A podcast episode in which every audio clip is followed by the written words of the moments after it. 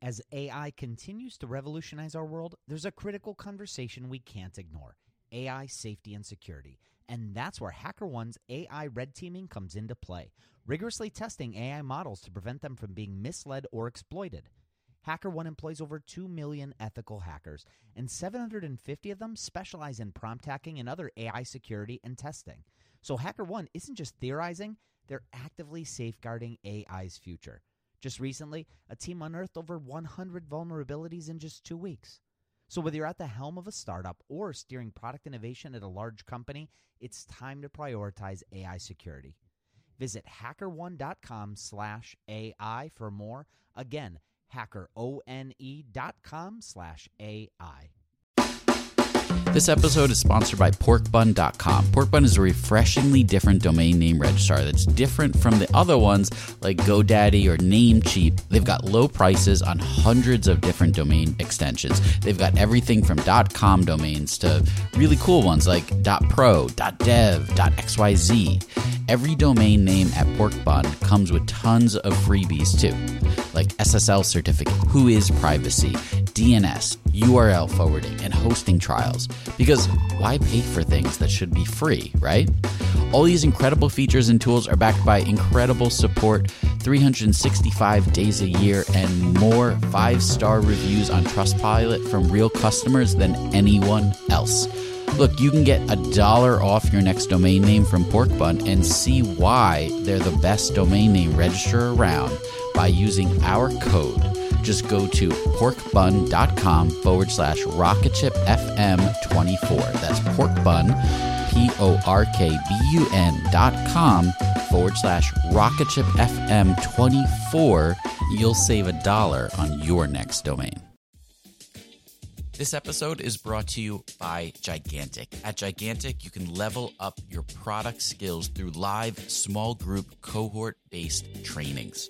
We're incredibly excited to welcome you to our next cohort of our product strategy training kicking off in January of 2024.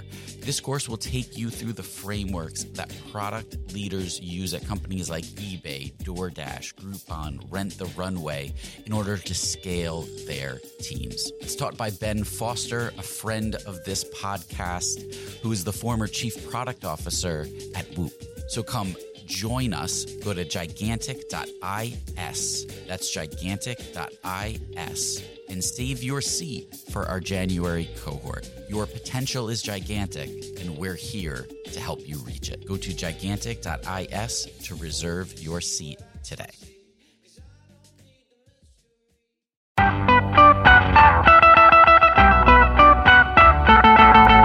Welcome to the Rocket Ship Podcast. I'm Matt Goldman. And I'm Joelle Steiniger. Today we had Eliot Peper on um, for the third time. He's the author of the Uncommon Stock series. And we focused our conversation around storytelling as the key component for any CEO. Uh, really, really interesting stuff. I'm curious what you thought, Matt. Yeah, he talked about storytelling in the context of public relations, uh, pitching to investors, crafting a story to show to customers. And a big piece of it was authenticity. And he also talked about other factors that help your story stand out from other companies and covered why you should be focusing on that stuff at the earliest stages. We're so happy to have Customer IO supporting the show again. We use Customer IO for Hookfeed and we absolutely love the power it gives us. Customer IO is a data driven email platform that helps you communicate better with your customers. The kicker is that their powerful rules based targeting enables you to keep your messages human even as you automate them and scale. Go to customer.io slash rocketship to start sending emails that convert. Eliot, give us an update. You've been on the show twice before. This is the third time. Um, you've written two books. What are you focused on now? Well, uh, I'm focused on getting out book three, which which comes out next month. So to, to add to, to those two and finish out the trilogy. Um, and and outside of uh, my writing, I work with entrepreneurs to build new technology businesses. So uh, those are often early stage uh, early stage businesses like seed stage through Series B or C. But sometimes it's even larger, as as we talked about before the show. Um, I was recently down in San Diego, where you guys are based, uh, working with Qualcomm on storytelling. So, uh, you know a big aspect of the way you're helping these companies is around storytelling and how it can be applied to different parts of running a business. What are this? What are some of the things besides Qualcomm that you've done in the past years around storytelling? Sure. So you know, I, I think that the the really interesting thing here is is when when most people, including me, you know, think about storytelling, we, we think about it as something you do around a fire, you know, when you go camping, um, maybe something that a salesperson would do uh, when they're trying to pitch a product. Um, but but we don't really think of it as as being a big part of our day to day lives. And in fact, we're telling stories all the time. Humans actually think in narrative, right? That and that's what that's that's how we process the world around us. And um, although many of us aren't aware of it, whether we're aware of it or not, it really does impact not only our own lives but also how effective our, our interactions are with other people. And um, in the entrepreneurship space, uh, you know, the, the top 1% of founders you know that that's the storytelling is the skill that really distinguishes them. Um, and you know, there's a there's a great quote that I think sort of like summarizes this quite well. It's the author of The Little Prince, who was also a, a pioneering aviator uh, in the early 20th century. And he said, if you want to build a ship, don't drum up people to collect wood and don't assign them tasks and work, but rather teach them to long for the endless immensity of the sea.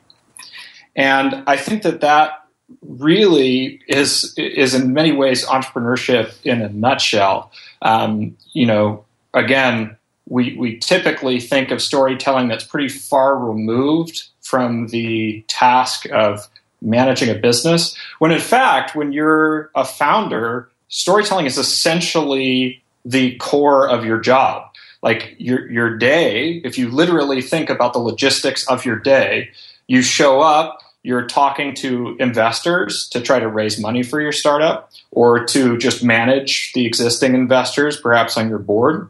You're talking to your direct reports and the executives on your management team and trying to keep them inspired and on the same page. And then they have to turn around and do that to their direct reports and the rest of the organization so you have to keep the entire team inspired. You're working with partners who you need to be able to communicate with effectively and again, really inspire and get them excited about the company. Same with press. Um, and so when you think about it, for most founders, uh, storytelling is actually the thing that they do the most, even though they don't think about it that much.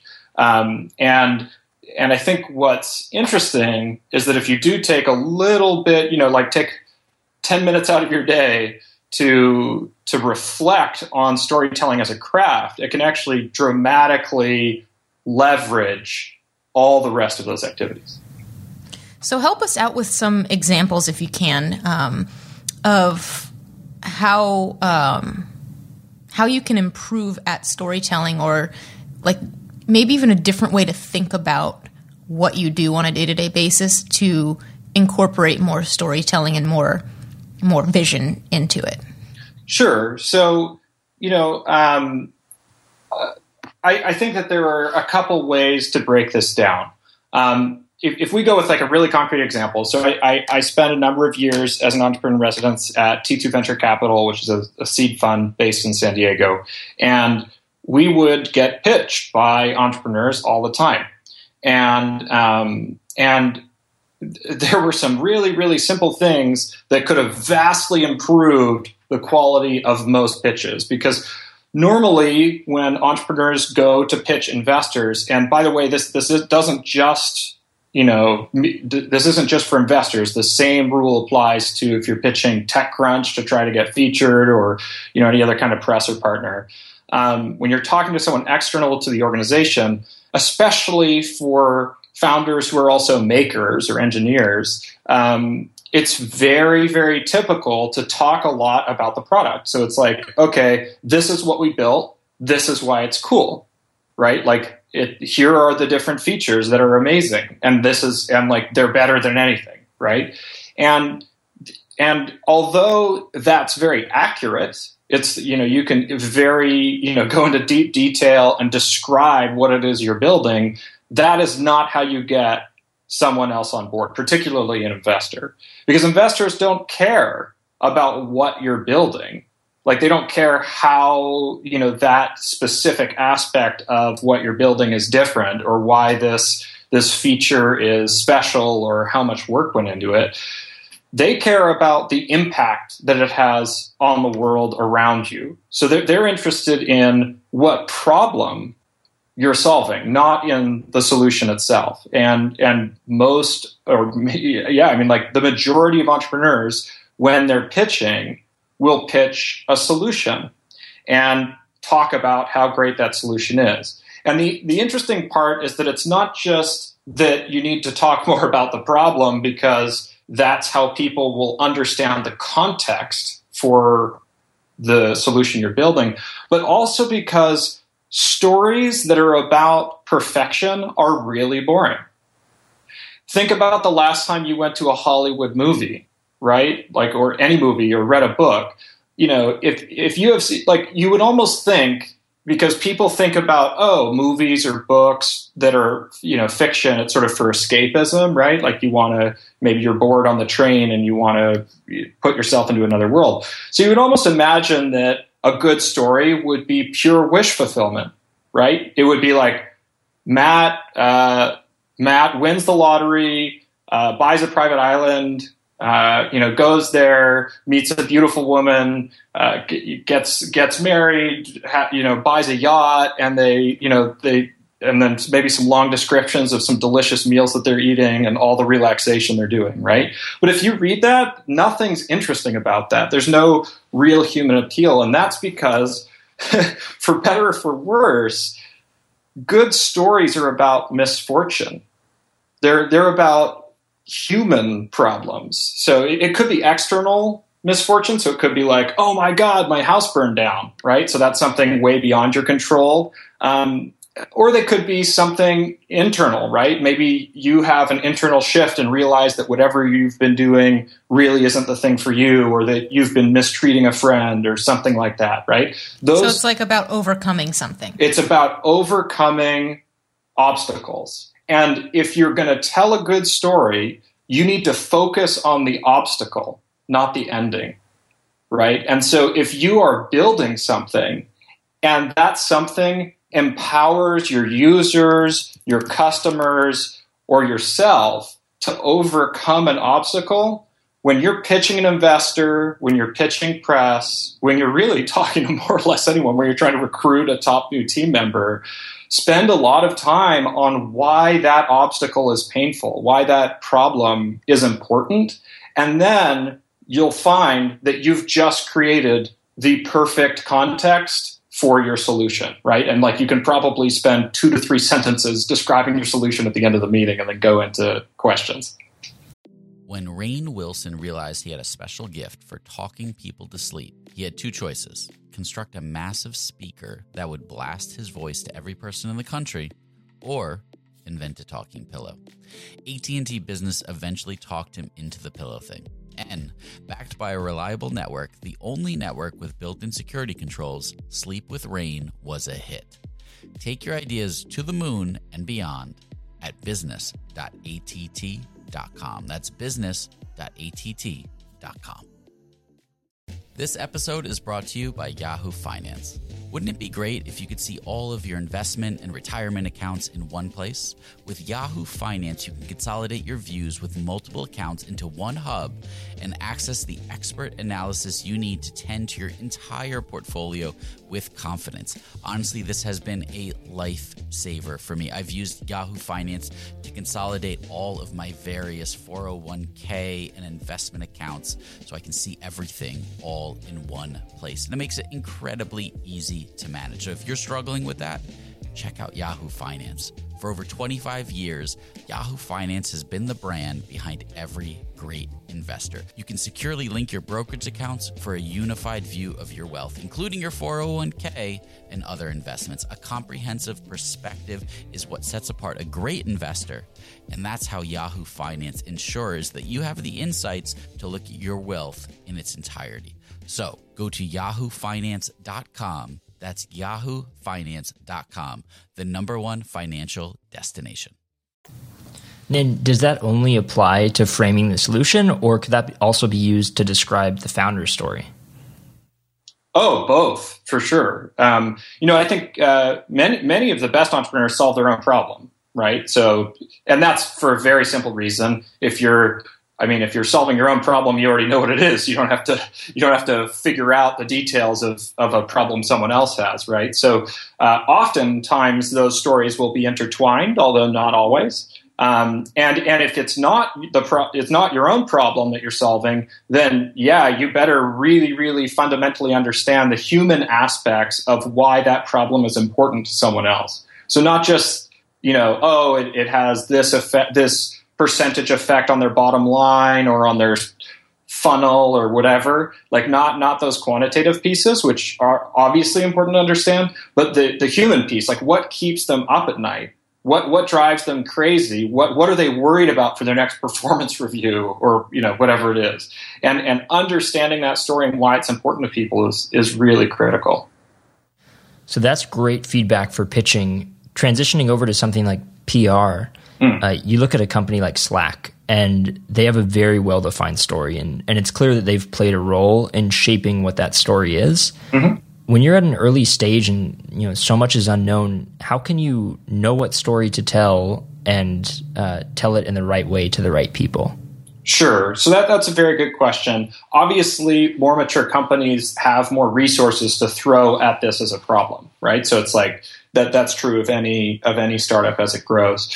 I think that for really early stage companies, uh, the the the tr- what Slack does well, but also what best companies do well is that they are telling stories that are true to themselves and that are true to the founders, right? So if, if you're literally two founders in a garage, first of all, you may not need to tell your story as often to press because you probably need to build whatever it is you're building along the way, right? But when you are, even though you might pivot down the road, things might change, I think the really critical piece to keep in mind is to just be real um, and this is the hardest thing for people to do at the beginning. I know this was hard for me when I when, when I started my first company. Uh, me and my co-founders, we were th- we were very concerned with the uh, with with trying to create the appearance of being a real company,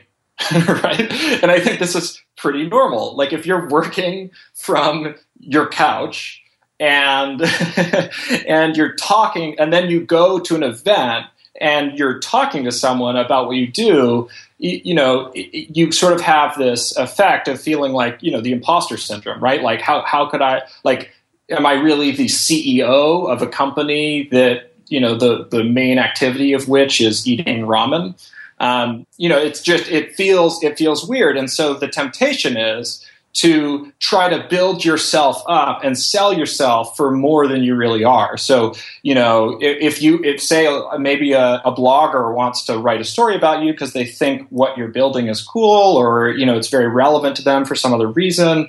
Um, you, you know, if you were talking to them, you might feel the desire, because I know I always did, of trying to paint my you know our very modest business in much larger sort of like colors and terms and and tried to almost sound corporate because it seems like sounding corporate would make us more respectable right? Um, and that was absolutely the wrong way to go about it. In fact as a writer i found that the absolute opposite. The, the i found that the stories whether they're blog posts uh, articles or novels or, or anything else, the, the stories that have found most resonance with readers are those that I am most scared to share. So the more vulnerable and open I am in the story itself, the more human and personal that story is, the more they seem to resonate, which sounds logical right now, like in this conversation, because I've thought about it in retrospect. but at the time when you're about to hit publish or when you're about to you know uh, admit something to you know to to uh, a journalist that that you feel like might not match the the brand that you hope to one day build um, the you know those are actually the gold those golden moments that that I think really allow people other people who aren't your friends aren't your mom uh, to connect with you and that's well that makes the, a lot of sense because yeah. if you think about like you know if you're at a cocktail party and you meet someone that's kind of talking themselves up and um, you, I mean, you're going to see through it in a second. It's obvious, right? And you're not going to feel like a connection to that person. It, right. You meet someone who's open and honest, and you know shows a little vulnerability, and um, you know shows that they actually can see things for what they are. You're going to connect with that person just for the fact that they're honest with you. Absolutely, and even have more trust in them for that sake. And um, it's logical in that sense, but when you kind of look at it through the lens of your business, for some reason, it is harder to see and and I think that the other mistake that people sometimes make is that you know like okay so you might run into a scientist or something right or uh, you know someone who's building a company that's built on hardcore IP right and it, and and their perspective might be oh my god there's no way I want to share anything about this because won't that give away my business and it's like wait a minute like the, the we're talking about a level of human intimacy here right and and I think that's exactly what you're getting at. And and if you're even if you're doing something where the information is highly sensitive, your emotions aren't that sensitive, right? So you can talk about how you feel sort of frustrated that you can't reveal like the IP because the lawyers won't let you. Like that's fine, right? As long as it's real. And I think that what you're saying is absolutely true. You know, the, the end result of telling a story well is building the trust of people around you. And people are really, really good at sniffing out lack of authenticity, right? And so, and and to be honest, it's never worth it, right? Like you and and I did this for a long time. It was like, oh, you know, we try to build ourselves up, and and in doing that, now you're setting up expectations that are totally out of line with reality that you're never going to be able to live up to, right? Which doesn't benefit you, customers, employees, or anything else. And ultimately, if you are able to make that connection, if you are able to build that trust, that's a relationship that will go way beyond that meeting, way beyond even your company, right? Like that, you know, relationships are things that are not transactional. They're they're long term and, and you're gonna see long term benefits from building.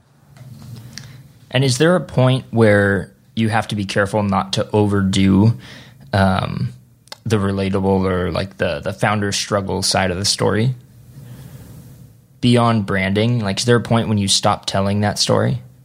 I mean uh, i think there's definitely a way to overdo it which is if you if you try to blow that up to be more than it is right? Yeah so, it's right like the, if it's that much of a struggle like why are you doing right, it kind of right. I mean it's like I mean, if it was like, oh my God, I wanted to be able to share photos online and like I was crying and I couldn't sleep for years and you know like I mean I don't know like that like that yeah. doesn't feel real right but uh, but I, I, think that as long as you're being honest and and you're being human and being personal right you're you're not really going to run into that problem um, you know just because even if you have to tell it, I think that the, the, the harder problem for founders as they, uh, if you're growing and you end up telling this story to many, many people, the, the one of the hard things about being a good storyteller, particularly if you're having to pitch tons of investors over the course of years, you know, recruit executive team members over the course of years, uh, talk to press over the course of years, is that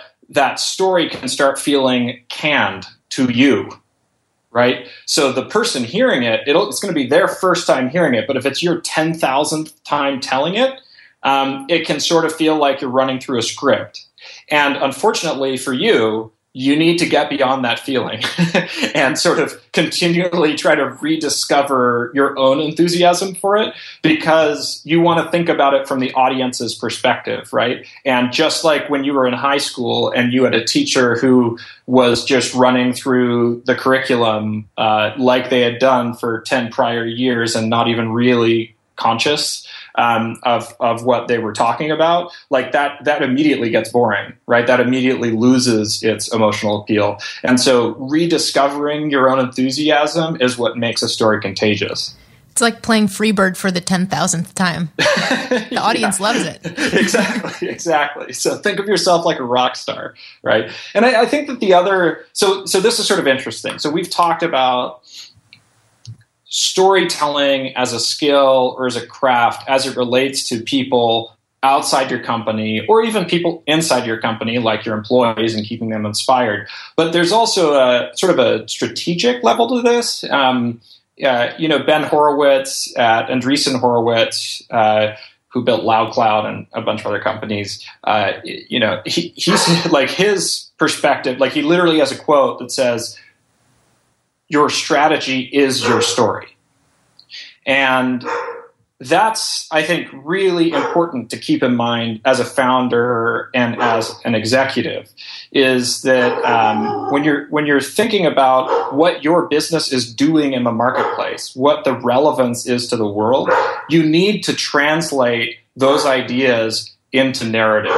Um, Jeff Bezos actually did a great job. A great example for listeners is, is go search on Google for Jeff Bezos' 1997 letter to shareholders. It's like three pages long. It's a few pages long, and he he does a fantastic job summing up the entire strategy of Amazon into a couple pages of extremely concise, extremely impactful narrative.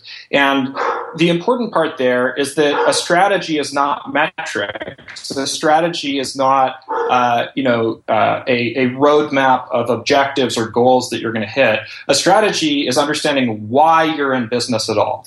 It's understanding why employees should join your company, why they shouldn't leave once they're there. It's understanding why people should invest in you um, and and why uh, people should be excited about you and why you're going to win your market, right? Why you're important, and if you, you that's sort of an, an, evolving thing. It's something that that can that obviously can change over time, but something you always need to keep present in your mind. And if you do, it can really help set the context, not just for how your teams execute, but also how the world sees you.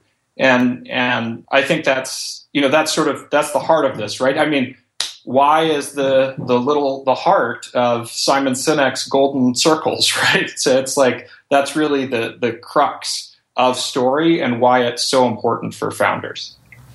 So to kind of circle back and sum up the key points to focus on when you're thinking about your story. Um, one obviously is authenticity, which should go without saying, but often doesn't. And the second is to not ignore the obstacles. Um, that that's really the interesting part of the story. Are, are there any other key things to think about um, that we haven't touched on? leave out the boring bits. um, you know, uh, stories take practice, right? I mean, this this is it's a craft, it's a skill. So one thing to pay attention to, and I think this can really help in terms of like an actionable thing to pay attention to, is when like how do you tell a story's good, right? Like if you're the one creating it, how can you tell it's good? Well. The, the funny thing is that we actually do tell stories all the time. So the next time you're at happy hour with your friends, and you tell a story just from your life, something that happened in your day, pay attention when you see which stories resonate more than others. And when re- when I say resonate, I mean like which one gets a real laugh, right? Or or which one maybe it's not funny. So w- which stories do people immediately follow up with with like in-depth questions and want to know more, right? And and you'll discover very quickly that you actually are telling stories all the time, even though you're not thinking about it. And you'll start to observe in yourself the the aspects that make those stories more interesting to others. You know, thinking about it from the audience's perspective, and so I think that would be um, you know that that would be another uh, important thing to keep in mind. And then in terms of logistics, uh, you know, there are some easy things you can avoid, like uh, buzzwords, like industry buzzwords or acronyms, are almost always a bad idea because if you use them, immediately you are alienating someone who doesn't know what they mean right? So if if you know you're talking to someone who definitely knows what they mean because you're in exactly the same industry, that would be the only time I would ever use a buzzword or an acronym because otherwise it, it immediately leaves people out and and that and when people feel left out, they're they're going to tune out too, right? So that that would be another easy one to to avoid. Um, and then you know the last thing is. The last thing is to really think about a story from your audience's perspective. Um, and this is something that seems obvious theoretically, but is actually not often done in practice. And, and I often don't do it too. Um, and an easy way to think about this is again, in your personal life, if you were at like Thanksgiving dinner you're not going to tell, you might not, I guess it depends on your family dynamic, but you might not tell a sex joke to your grandmother, right? But if you might, I don't know, make a pun. and if you're with your college roommate, it will be the opposite, right? Like you you make a, a funny linguistic pun, and it's like, are you serious? Um, whereas, you know, telling a sex joke then would be perfect, right? It would really, I don't know, fit the moment or fit the relationship. So we do this automatically in our personal lives, like assess what is actually relevant and important to the people we're talking to. But many people forget to do this in a business setting. And usually that's because they'll because people spend time preparing a story like a slide deck right? So maybe it's a sales slide deck maybe it's a fundraising slide deck maybe it's something else. So you've spent time prepping this story and you don't actually bother to adjust it based on who you're talking to.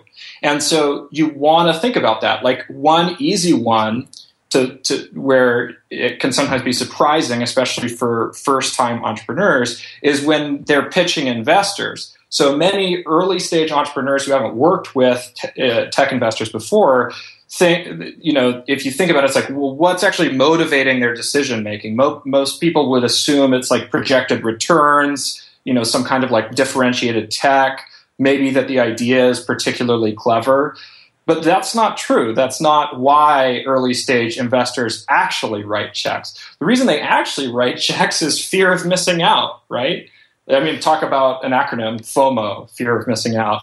Um, but early stage investors, you know, you spend all day long getting email pitches and taking coffee meetings with hundreds of entrepreneurs, and your goal is to try to find this elusive needle in a haystack. And it's really hard to know. It's not it's not obvious. It's not like you really know. Like there aren't there's no financial history to look to. So how can you tell? How can you actually pick? And your biggest fear is that you're going to pass on the next Google or Facebook, right? It's like, "Oh my god, Mark Zuckerberg pitched me and I turned him down."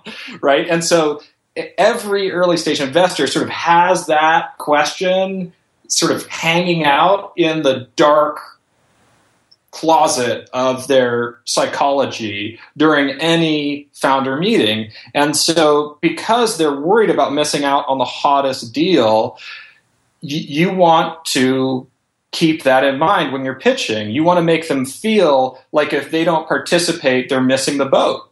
Right? the, the, the train is leaving the station whether or not they want to get on it right? And and how many other investors might be interested, and how even without their check, you are going to be successful.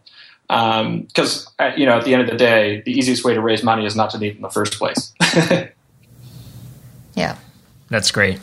Are there any resources you'd recommend um, to kind of there yeah there there are a ton of good resources um, uh, actually I I can send you if you ch- maybe you guys can throw this in the show notes there's actually I wrote a medium guide to this that I think is Perfect. even in uh, startup lessons learned so yeah, we'll link to that in the uh, the page Yeah. for this. Yeah, so link to that. Um, there, there are there are a lot of good resources out there about storytelling. In fact, one of the things that would be that I think would be useful for people to check out. Uh, one is the Simon Sinek TED Talk uh, that I think is called the Golden Circle or, or something. Um, really, because it focuses on the why, which is the question you're answering. Um, uh, ben, you're answering with story. Ben Horowitz's book, The Hard Thing About Hard Things, has a wonderful section on exactly this. Uh, and my guess is he may also have a blog post on the same topic because I think that book is basically a collection of his blog posts. Um, and the other thing that is a little bit uh, off the beaten track is to to for for people to check out. And I don't, unfortunately, I don't have any specific suggestions here because there are just so many. Um, but uh, to check out books on screenwriting or on um, or on the craft of writing stories, um, because that those have some very specific lessons that people can really keep in mind. Um, yeah, and probably the screenwriting ones are the best because all Hollywood movies are designed from the outset to try to have mainstream appeal.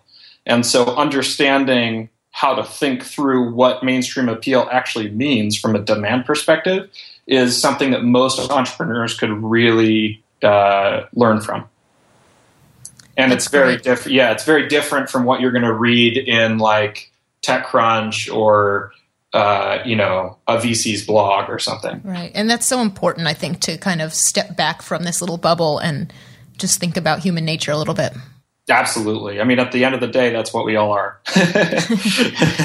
Most of us. but yeah, yeah. Um, well, this has been great. Um, can you tell everyone where we can keep up with you online and when your third book is coming out? Yeah, so um, you can you can easily find me at my blog. It's my name, Eliot Peper, E L I O T P E P E R dot com. Uh, my third book, Exit Strategy, is coming out in the last week of July. It's the third book in the Uncommon series, which is a tech startup thriller series about a founder who starts a new software company and gets dragged into a whole international conspiracy along the way. Um, and I'm on Twitter, at Eliot Peper. I'm on Medium, you know, Facebook page, all, all the normal places. I think that Rocket Ship left listeners are probably tech savvy enough to Google my name and easily, easily everything will pop up. Great. Thanks so much. Thank you. Thanks, Eliot. Thanks for listening to this episode of the Rocket Ship Podcast. If you enjoyed it, we have tons of other awesome episodes on our website. Check them out, rocketship.fm. And be sure to check out our app discount section where we have discounts on products that we use every day, like Woo Themes, Wistia, Treehouse. Go to rocketship.fm forward slash essentials and get your discounts today.